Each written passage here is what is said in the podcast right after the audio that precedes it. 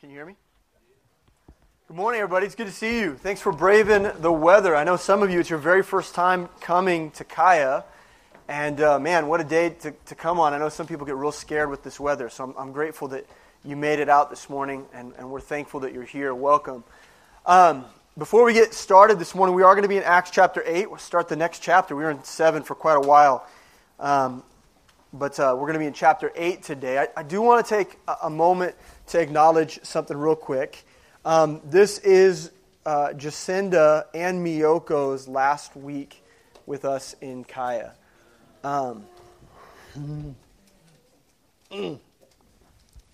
so, first of all, you know, uh, I, we've already had a, a, little bit of time to grieve uh, Jacinda leaving us because she's going to go marry Taylor or whatever. and, and, that's, and that's cool. That's cool. Um, I'm, I'm, I'm all right with that. Taylor's a good dude. Uh, he's all right.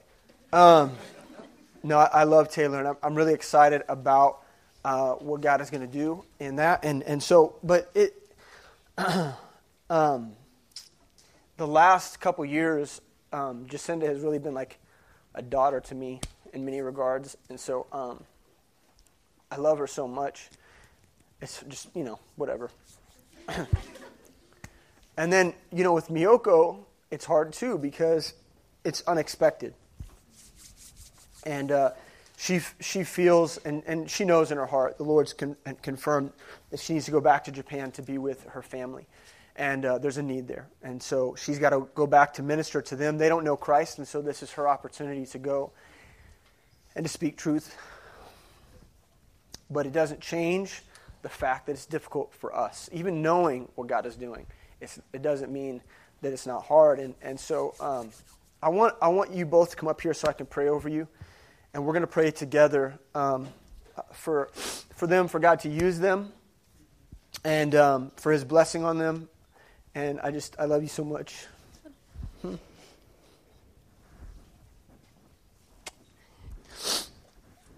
Dear Heavenly Father, Lord, uh, I'm grateful for my sisters.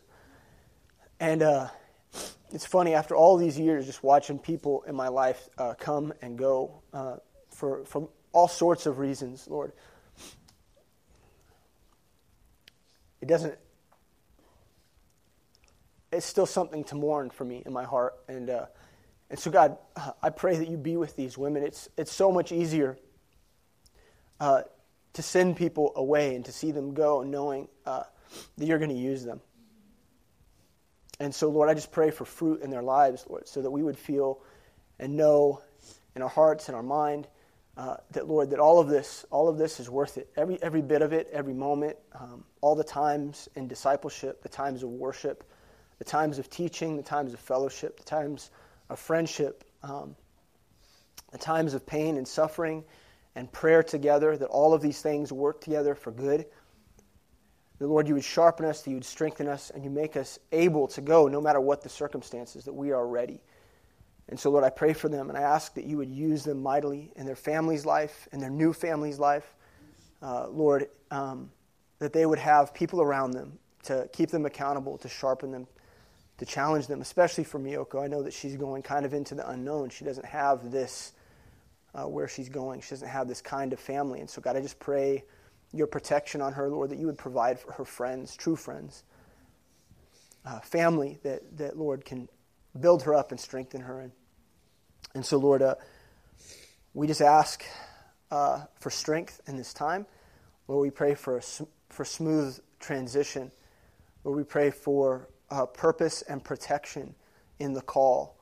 Um, Lord, we know that there'll be suffering. We know there'll be trials. We know that there'll be mental hurdles to overcome, emotional hurdles to overcome. But Lord, I pray for joy and peace in change and transition, just like we've been talking about in the book of Acts, that, that this can actually be joyous as much as anything else. And, uh, and so, Lord, we love them and we pray your, your blessing on them. And, uh, and Lord, please fill the void um, that, uh, that they leave. We pray this uh, in the name of your precious and holy Son, Jesus Christ. Amen. I love you. Love you. Okay. Welcome to Kaya. That's not awkward, is it? Who's the weepy guy? Oh, man.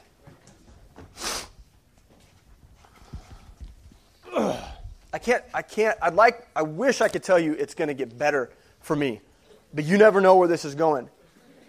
Brent, what do you, Brent's over there like, nope. Everybody just expect he's going to cry the whole time. Just be ready for it. Thanks, Brent.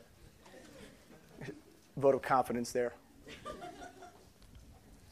I promise you, I am, I am stable. I am stable emotionally. Um,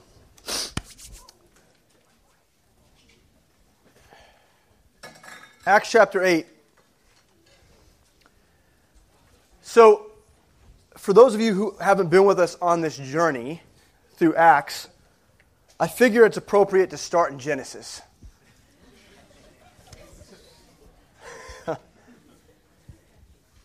so, in the beginning of, of creation, uh, God, uh, God did this thing where He created uh, a man, uh, Adam. And uh, and Adam, he gave Adam all kinds of purposes that we can read about in Genesis, all, kinds of things to do and to be. Uh, he, was, he was called to, to oversee and have oversight of creation. Uh, he was called to be fruitful. Uh, and God gave Adam uh, a wife, Eve, that they might be fruitful together and, and multiply themselves in the earth, with the primary objective that God would have worshipers. God wanted worshipers. There was a void in his heart, actually, uh, because of the loss of, of the angelic host that was worshiping him uh, prior to the creation, and, and, there was a loss for him. And he wanted to uh, fill that void with worshipers who had a free will choice to follow him. And so he made creation. Now, the problem with that is that Adam and Eve did have a free will. And uh, when the opportunity presented itself for them to choose something outside of God's objectives and purpose, they did so. Okay, they fell for it. And, and they did so knowingly. The, the, the serpent uh, uh, was subtle, and the serpent was, was uh, slippery and sneaky. Um, but it doesn't change the fact that they, they knew what God had asked of them, and they chose to do the wrong thing. Okay, they fell for the lie, and they chose to do the wrong thing. And, and what that did is it, it sent a curse upon man. And uh, God had no choice but to let us suffer the consequences of those decisions. And so throughout the entirety of the Old Testament, which makes up like this much of your Bible. Okay? All of this right here is the story of how man continually failed uh, to, to overcome the sin in their life. Uh, of their own volition, they struggled repeatedly over and over again to actually come into that worship that was intended for them, to come into those purposes, to come into those objectives that God had set for them at the very beginning of time. And so they struggle and they struggle, but all along the way, God kept telling them this story of a coming Messiah, of a, a man who would be all God, would be all man and all God at the same time. Who would come and live a perfect life, who would come and love them more than they had ever been loved before. A, a, a man, a, a man that was all God, that was willing to extend himself and suffer on their behalf, that they might find truth. Now, the thing that they didn't fully comprehend was that it was going to require his death, burial, and resurrection to see the thing done. I mean, even the disciples, the men that followed Jesus, didn't fully understand what it was going to require for them to find salvation. They didn't know, they didn't get it. All of the prophecies and all of the stories through all, all of time, when they got to the point where Jesus was on trial and he was, being, he was being nailed to the cross, they did not fully understand. It wasn't until he had been buried for three days and rose again that they really, truly understood what salvation meant. And mankind had never truly known love until that moment. Now, after his resurrection, he spent a time with his, disciple, uh, with his disciples, with his followers, teaching them and training them for a very specific work. And that was to take the message of his death, burial, and resurrection to all of mankind that they might choose to repent of their sin and follow him the way he always intended. And so Acts is the story of that group of men who chose, in the face of, of opposition, oppression, persecution, who chose to take the gospel to the entire world that other people might know salvation, that they might be able to choose to follow him, that they might have an intimate relationship with Jesus Christ, the Son of God, and they might be used in this world, that we might ha- have a meaningless life, that we, that we wouldn't have to be born into a world without purpose and meaning, see, seeking and, and looking and searching for good in the world, searching for happiness that, that's temporal, that's, that comes and goes, and then lay on our deathbed and say goodbye. God wants us to have something greater. And so he chose to use a group of men to turn the whole world upside down. And they did. They did. And Acts is the story of that. Now, we just spent some time talking about one of those men. His name was Stephen. He was uh, a deacon, actually, in the, in the early church. And Stephen was full of wisdom. And uh, because of that wisdom, because of the, the message that he preached, um, he found himself at odds with the religious order. Okay, so, so there were religious Jews who didn't want to believe in Jesus Christ, and he found himself, himself at odds with them. And there came a line of questioning, and they put him on open trial. Okay? Uh, and they put him on trial for blaspheming their religious ideals. And he had an answer for them. He had an answer for them. And what he did is he walked through the Old Testament and he talked about how men of old, men of the Old Testament, who followed after God were always persecuted, and they always, because of their religiosity and their, their choice of tradition over God, they always rejected those types of men. And when he got to the end of his story, they remained in their sin and they remained in their wickedness, and they chose to kill him. Let's look at Acts chapter 7, verse 54, to remind ourselves of what happened. When they heard these things, they being the, the religious leaders, the Sanhedrin, when they heard these things, they were cut to the heart. And they gnashed on him with their teeth. You can almost picture the violence in their words, the way that they spoke and they yelled.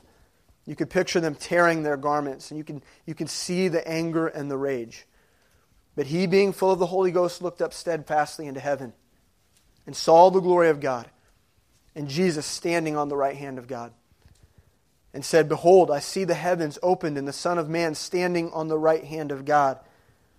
Then they cried out with a, a, loud voice and stopped their ears and ran upon him with one accord and cast him out of the city and stoned him. And the witnesses laid down their clothes at a young man's feet whose name was Saul. And they stoned Stephen, calling upon God and saying, Lord Jesus, receive my spirit. And he kneeled down and cried out with a loud voice, Lord, lay not this sin to their charge. And when he had said this, he fell asleep.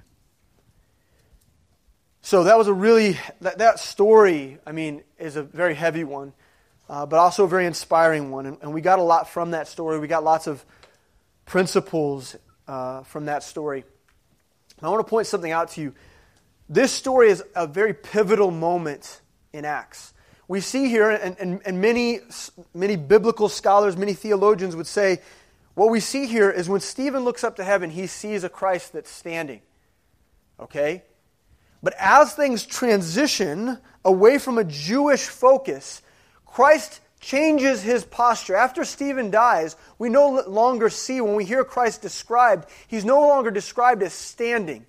He's described as sitting next to the Father. And some would say that this is a picture for us that Christ is choosing to sit and wait until the Jews are ready once again to receive him. In other words, we don't see him standing any, anymore active and ready for his return. What we see is a Christ that's sitting and waiting for the Jews to be ready for him. At that time, he'll stand and be ready once again.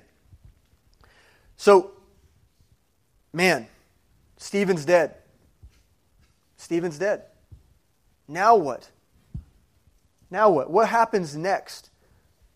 Well, things break loose. Okay? So are we ready for, for chapter 8? Have I bored you yet? Okay. Don't worry, it's coming. Acts chapter 8, verse 1. And Saul was consenting unto his death. Now, this is always a very shocking verse for me. Okay, after, after chapter 7, you get to chapter 8, and what you see here is Saul, the, the Saul that would become Paul, the Apostle Paul that we revere so much in our, in our New Testament, the, the, the one that we look to uh, as, a, as a leader and an example to us. And I'm always shocked at the, at the beginning of chapter 8 to find my Paul not looking like Paul. The Paul that I love is not here. This is someone else. This is the man Saul, a wicked man. Where is my Paul? You know? The man of God that I know. And you know, I'm, I'm often very, very thankful that people that I know, uh, my, my church family, the people that I minister with, they don't know the man that I was before I knew Christ. I'm often very, very thankful for that. Eric, did you say praise God? Was that you? Oh, okay, Alex. Like, yeah, that guy must have really sucked. No, he did. He did, honestly. I'm glad that people don't know that person. And the older I get, the more I begin to realize that I actually don't know that person. I don't actually remember him very well. I don't really know what inspired him, you know emotionally i try to i try to think back on who that was. And i actually don't i don't recognize him whatsoever. And i am i'm very much thankful for that. Uh, but yet here we find a testimony of probably one of the greatest men to ever live. And we get to see his dirty laundry.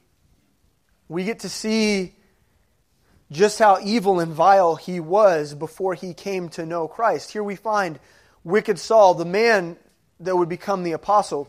A religious man, well trained, well respected, a persecutor. In his mind, there was nothing wrong with his hostile uh, campaign against what he considered to be a cult. I mean, try to put yourself in his shoes. He'd grown up a Jew, he grew up well trained, he grew up learning the Bible, learning the Torah, knowing it very, very well, being trained by the most prestigious of religious scholars, and he believed in his mind that he was putting down occult insurgents. And so, so he was a facilitator of the death of Stephen. He believed it was justice. You know, Saul's religion was, was religion of the worst kind. We've been talking about religion a lot lately. We've been talking about the difference between religion and a relationship with Christ. Okay, there is a distinct difference. And, and what we see here is, is religion of the worst kind. You know, he was so pious that he was unwilling to throw a stone. You know, he wasn't picking up any stones to, to stone Stephen, was he? He wasn't willing to get his hands dirty. But he was willing to hold their coats. He was willing to facilitate. You know what we know from Scripture is that, that being a facilitator of evil is just as bad as doing the deed yourself. You know, Jesus talks about in Matthew chapter 5 just to have an, an adulterous thought, a lustful thought against someone else is as bad as actually committing adultery. So here he is with evil in his heart, facilitating wickedness. And he is as complicit in the act of killing Stephen as the men who actually threw those stones. It's vile, it's gross, it's an awful picture of who Paul was. But here's the point even the most vile, most self righteous, the most sinful, the most proud person has the capacity to receive Jesus Christ. Even the worst of the worst can, can obtain mercy. They can find love. You know, Paul wrote later on in his life to Timothy about this. 1 Timothy chapter 1 verse 12 says, "And I I thank Christ Jesus our Lord, who hath enabled me for that he counted me faithful, putting me into the ministry, who was before a blasphemer and a persecutor and injurious. But listen, but I obtained mercy because I did it ignorantly in unbelief. And the grace of our Lord was exceeding abundant with faith and love, which is in Christ Jesus. This is a faithful saying and worthy of all acceptation that Christ Jesus came into the world to save sinners, of whom I am chief. You know, he owned, he owned his wickedness. He owned it. He recognized it. You know, I haven't, I haven't seen uh, the, the, the, Apostle Paul movie, but Alex keeps telling me about it. And he, uh, has anybody seen it? Has anybody seen the, okay, some of you? I, I still need to see it. I need, I need to watch it. But, but the way Alex describes it for me is pretty powerful. You know, it's a story. I guess basically the premise is Paul is in prison and he's writing what would be his final letter, and and and you're seeing as he's writing, and and you're seeing it's one of these you know lots of. Uh, of going back, right? So you seeing him going back in time and imagining what his life was like. And I haven't even seen the movie. And I'm like over here messed up about it because Alex has told me just how compelling it is. And, and uh, uh, apparently in the film, you, you see Paul is, uh, falls asleep in his prison cell, and he is uh, dreaming. It's a nightmare uh, of all of the faces of the people that he had a part in, in murdering and imprisoning, and he sees their faces in his nightmares. You know, that would be pretty hard, wouldn't it? And he sees Stephen in his nightmares. And what we're, we're seeing is that it was a struggle for Paul his whole life to know that he was the chiefest of sinners and that he could be used. How could I be used after that?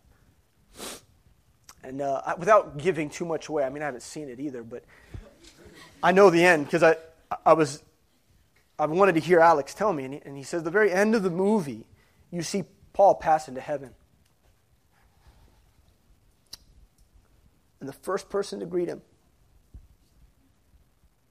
is Stephen.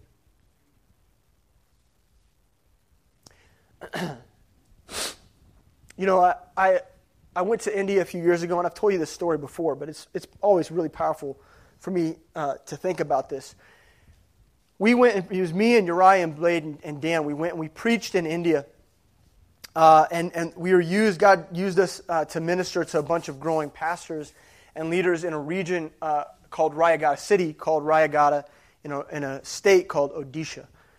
And uh, it's a fairly, I mean, whatever you see in a, in a movie about India, that's what it was. It was that. Okay?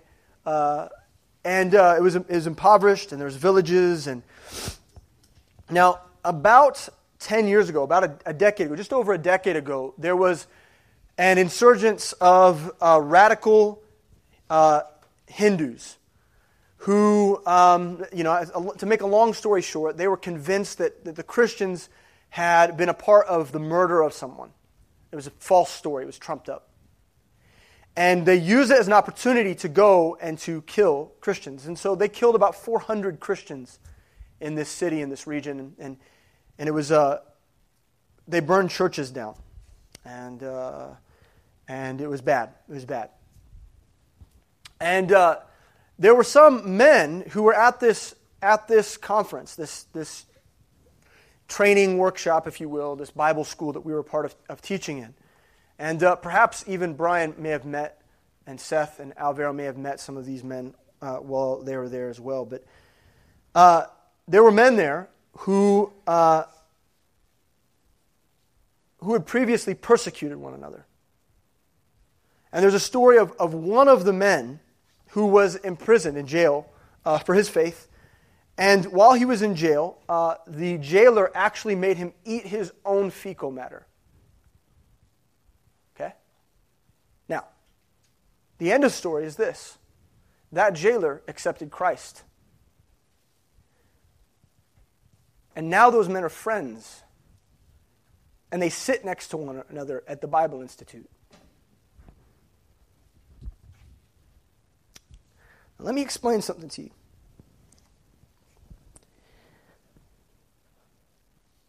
There is no one, no person, who is beyond forgiveness. And if we don't believe that, if we aren't convinced of that,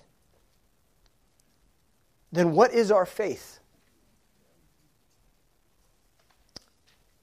The gospel is for sinners. For liars and murderers alike. Romans 6:23 says for the for the wages of sin is death. We all deserved it, but the gift of God is eternal life through Jesus Christ our Lord. Matthew 9:13 says, "But go ye and learn what that meaneth. I will have mercy and not sacrifice, for I am not come to call the righteous, but sinners to repentance." Jesus' very words. See, the gospel is for sinners, which should actually bring us great hope. That none of our friends or our family members or the people that we care about or the people we don't even know yet are beyond His mercy. The question for you is this Do you know someone who seems beyond God's reach? Do not fret, God is able. He is able. Key point number one. All people have the capacity to receive the gospel. It is our job to speak and pray in light of that. All people have the capacity, and I use that word as a very important word, to receive the gospel. It is our job to speak and pray in light of that. See, it's our doctrinal position that men have free will. That's our doctrinal position. We believe that the pattern of the whole of Scripture proves that out. Now, not everyone will agree on that fact, okay? And for them, I'm sorrowful over their doctrine because what it does is it is it makes it makes the story a little less sweet, doesn't it? I don't have time to get into that, but go back to, to our study on Romans and start in chapter 9 and listen listen to that series and you'll learn why the gospel is for all men. For God so loved the world that he gave his only begotten Son, that whosoever, whosoever believeth in him should not perish, but have everlasting life. Very simple. And if we don't believe that, then I think that we struggle to speak and pray in light of the gospel and its power and its magnitude and its ability to reach every person. So my faith says that because Jesus Christ desires for all men to know him, and because all men have the capacity to receive the gospel, it is our job to speak and pray accordingly. We have to believe that. 2 Peter 3 9, the Lord is not slack concerning his promise, as some men count slackness, but is long suffering to usward, not willing that any should perish, but that all should come to repentance. We are, we are to be a people of love, a people that believeth all things, hopeth all things, that God's perfect will would be worked out in the lives of, of all those we love. We've got to hope. We've got to believe. Otherwise, what are we doing? What are we doing? What are you doing on your college campus or in your Bible study or in your workplace? What are you doing? If God can't reach all people, then what good, what good is all of this evangelism? What good is it? Okay? I'm so thankful. Connor just told me that she led uh, her first friend at KU Med to the Lord this week. Praise God for that.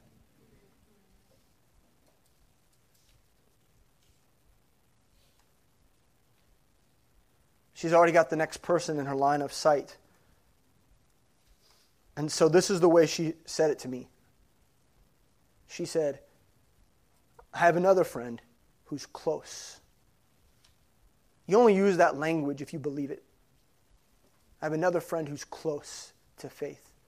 Not yet there, close. See, this is the way we talk because we believe that our God desires every soul and is, is willing, is willing to go above and beyond what he's accountable to do, that some might be saved. And I thank God for the testimony of Paul in light of that. Now, back to our story. Uh, now that Stephen has been murdered, an outbreak of persecution follows. The Christians were now facing such outright persecution that they believed that they only had one choice, and that was to leave everything they knew and go live among uh, the Gentiles. Okay, now listen. Verse 8, or sorry, chapter 8, verse 1. And at that time, there was a great persecution against the church, which was at Jerusalem. And they were all scattered abroad throughout the regions, regions of Judea and Samaria, except the apostles. So, so Luke refers to this as a great persecution. Now, we're going to learn here in a moment what that means a great persecution. But you don't use that word lightly. The Holy Spirit doesn't just give you that word lightly. Okay? It was a great persecution. In other words, in terms of its breadth and depth, it was a great persecution and had great impact on the people that lived in Jerusalem. Now, what is significant to note is that the church in Jerusalem was attacked, but through that they were used by God to spread the gospel into regions where both Jews and Gentiles lived. See, here's the deal. What Satan, what Satan intended for evil, God intended for good. Because to this end, they would accomplish exactly what Christ had asked of them in the first place. Let's go back. Acts chapter 1, verse 8. Jesus is talking to the disciples and he says, But ye shall, uh, you shall receive power after that the Holy Ghost has come upon you, and ye shall be witnesses unto me both in Jerusalem and all Judea and Samaria and to the uttermost part of the earth. This was the objective. Now, what, what Satan was using to suppress the gospel, God was using to further it. This, guys, listen, all of history is comprised of that narrative. That is exactly what is happening throughout all of humankind for all of human history. Is that playing out, this back and forth? Greg Axe refers to it as, a, a, a pastor friend of ours refers to it as the great chess match. Okay? Satan makes a move, God makes a move. And they counter each other. Well, until checkmate, and then Jesus just smashes the chessboard after winning. He just smashes it. He likes to gloat, Jesus, in my mind, in the chess match. At the end, he, he gets to gloat a little bit. Uh, so, in the midst of pain and suffering, very few of us are in the habit of first asking this question I wonder how God is going to use this. That's very few of us are, are in the habit of asking, I wonder how God's going to use this awful, hideous moment in my life. Now, what we usually do is we sulk and we, we, we, we find self pity and we say boo hoo to ourselves and we isolate ourselves maybe. I don't know what you do what coping mechanisms you, you use when you are distraught, okay? Uh, but th- you do that. And you don't ever think about what God is up to. Is God your Savior? Did He save you from death? Yes, He did. Is He there for you? Yes, He is. He's there for you. Even in the midst of persecution, even in the midst of persecution, He's there for you. And He has an objective in mind. Even for Stephen, right? Even for Stephen, even in his death, there was a purpose, wasn't there? Think about that. Stephen dies, the church is scattered, the world is reached. Right? Purposes, intentions. God is very thorough. He doesn't miss anything. Do we trust him? That's the question. Do we trust him? We must retrain the way that we think. Things fail, and we suffer. And the first thing that we must do is call upon God that he might use it to his glory. That's what we should do. That's what we should do. We spoke about this two weeks ago, I believe. So we're going to reuse that key point, if you don't mind. Key point number two. And I, know, I, I noted there, this is review, but it's worth reviewing.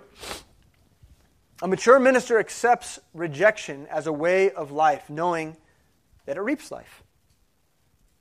This has got to be our mindset. This has got to be the way that we think. If we're going to be mature ministers of the gospel, we have to accept the fact that we will be rejected, we will be persecuted, we will come, come under fire from, from other people. Uh, life will not always be easy. It will be full of suffering, it will be full of trial, it will be full of temptation. And, and in the midst of that, God wants to use us. And He can use those things to bring about life and change and peace and joy. He can use us to bear fruit, to see souls saved. And life might just suck all along the way. Ah, but there's coming a point in which it won't. And we trust in the eternal. See, when persecution comes, there are only two outcomes in the life of a believer. Either it builds resolve, resolve for us to preach, or it silences us. That's it. That's what it does.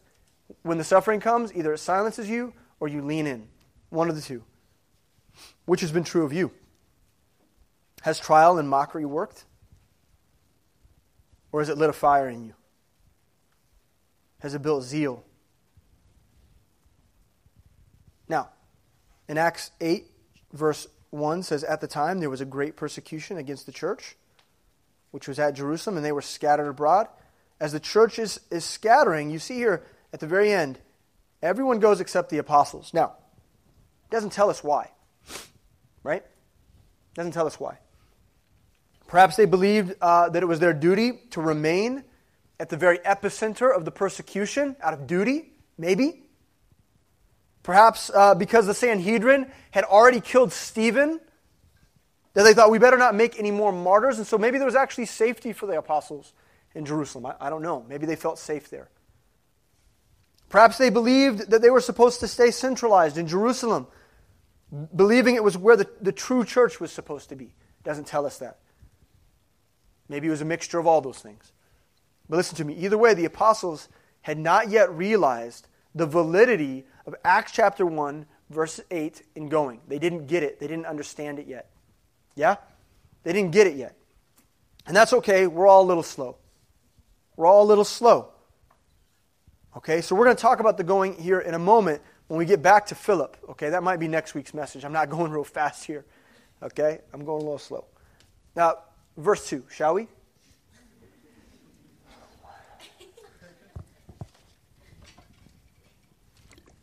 And devout men carried Stephen to his burial and made great lamentation over him. Okay, here, so here's a side note. A side note on honor. This is super important. So while the per- persecution was at its most trying moment, some remained to pay tribute to Stephen and see that he received proper honor in his burial. Pretty interesting.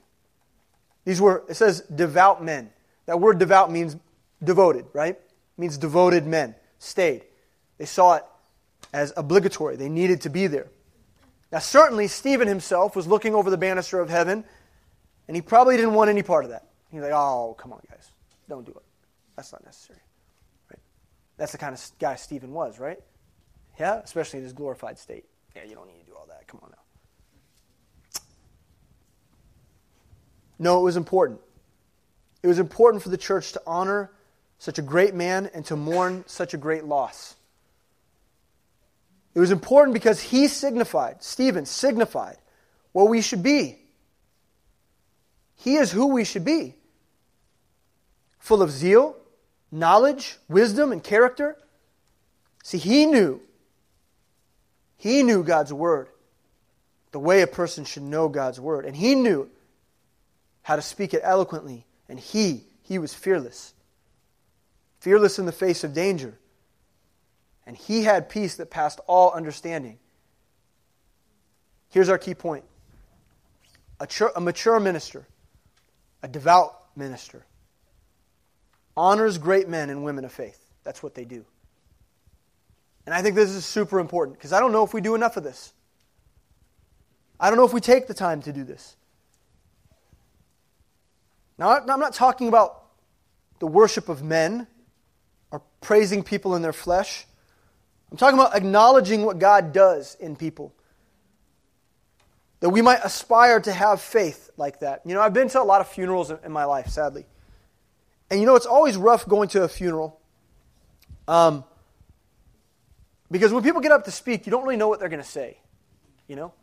And you listen, and a lot of times I've been to a lot of funerals where what people have to say about the deceased are like really superficial things. I mean, I'm always a little bit shocked. You know, you keep your mouth shut and you try to not look shocked, right? That's not appropriate for a funeral. Right?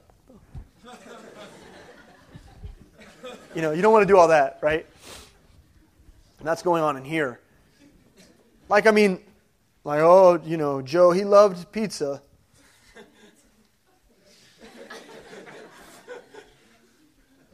you know, he loved him some pizza. Boy, that guy. You, I'm, I'm being serious. I'm being dead serious. Okay? Like, I'm literally referencing, I've changed the name and the food just for safety purposes, but I, I've heard things like this. Okay? He, ne- you know, he never missed pizza night. Oh, God. You know, it's sad to hear. Uh, because just beneath the surface of everyone's loving acknowledgments is a tinge of regret. You know, you can hear it. You can hear the regret. You know. But how great is it, whether in life or death, when we can point to a man or a woman of God and say, I desire to be as they were? I want to be like that. So here's some questions for you. Who in your life has a passion for God's Word and is disciplined in their habits? Who in your life has a zeal for evangelism? Who in your life has had faith to overcome great adversity? Who in your life is fearless in their faith? Who in your life is blameless and pure in character? Who in your life has a godly marriage? Who in your life is a prayer warrior? Who in your life is hospitable and kind? See, these are the people we ought to acknowledge. These are the people that we ought to ask the Lord to help us to be like. See, when we see Stephen, do we just see another man in a long, old, old fashioned story, a good old story from the Bible? Oh, yeah, you know, Jonah, Noah, and Stephen. you know? We trivialize it. Or do we see someone worth modeling our entire lives after? Do we look at it and we say, that man was real? He was living. He breathed breath just the way I do. He had a redeemed soul just like mine. He had the same great commission. He had the same objectives. Everything's the same. I want to be like that. I want to be like that man. I want to be like that woman. Who are the people like that in your life? The people that you can look at and say, I want to, I want to follow in their ensample. I want to model my life after them. Certainly, I, I hope to believe that you know people like that. The Apostle Paul says, Brethren, be followers together of me, and mark them which walk, so as ye, ye have us for an ensample. An ensample just means a model. His advice is find the people that you can mold your life into right? That you can, that you can look to and say, what they do, I want to be and do like that. And so I'm going to I'm to lean into that. I'm going to pray about that. I'm going to use them as an example. I'm going to I'm going to mimic the way they hold themselves, the way they treat people, the way they speak, the way they move, the way they pray. I'm going to mimic that, knowing that it's righteous. Who are those people in your life?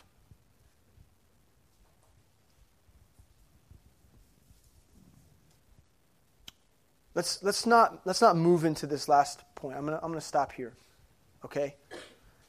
Because we don't have time to, to cover the next point thoroughly. So we've, we've talked about a couple things, okay? We, first of all, we've talked about how God can reach any person. That the gospel is for every living, breathing soul. And that he desires to set people free. Now, here's, here, this is for you. This is the take home for you.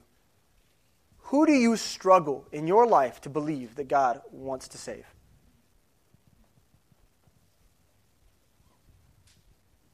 Who do you, who do you struggle with in your mind? Who you struggle to hope for? It's time to confess that and deal with it. Because we need to hope. We need to believe. That's who we need to be. It's a part of our character. It's a part of our faith. It's a part of the way we believe in our mind. Let's believe it in our heart as well. It's time to deal with that. Now, here's the other thing. If you know that you're growing in your faith, everybody needs a Paul. Okay? And we, when we say that around here, what we mean is everybody needs someone they can model their life after. Everybody needs someone that they can look to and say, where that person's going, I want to go too because I know that they're following Christ. As they follow Christ, I want to follow them as well. Are they perfect? No. Are they going to fail you? Yes. But I recognize and see in them something unique. And I, I want to be like that. And so I'm going to pray like that. And I'm going to honor them. And I'm going to show them honor. Do you honor your. I'm not saying this about me. I'm saying this about our pastors and our teaching elders and the leaders in your ministry. Do you honor them? Do you show your Bible study leaders honor? Do you listen to their counsel? Do you model your life in the way that they follow Christ? You say, you know what? That looks, I like that. That's appealing. I, I too will do that.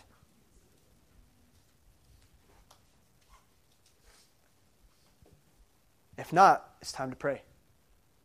It's, it's time to find those ensamples. It's time to look for them. And it's time to model our lives after men and women who follow Jesus Christ. I'm going to invite the worship team up. Very practical today, but hopefully, uh, hopefully God is using it to speak to you.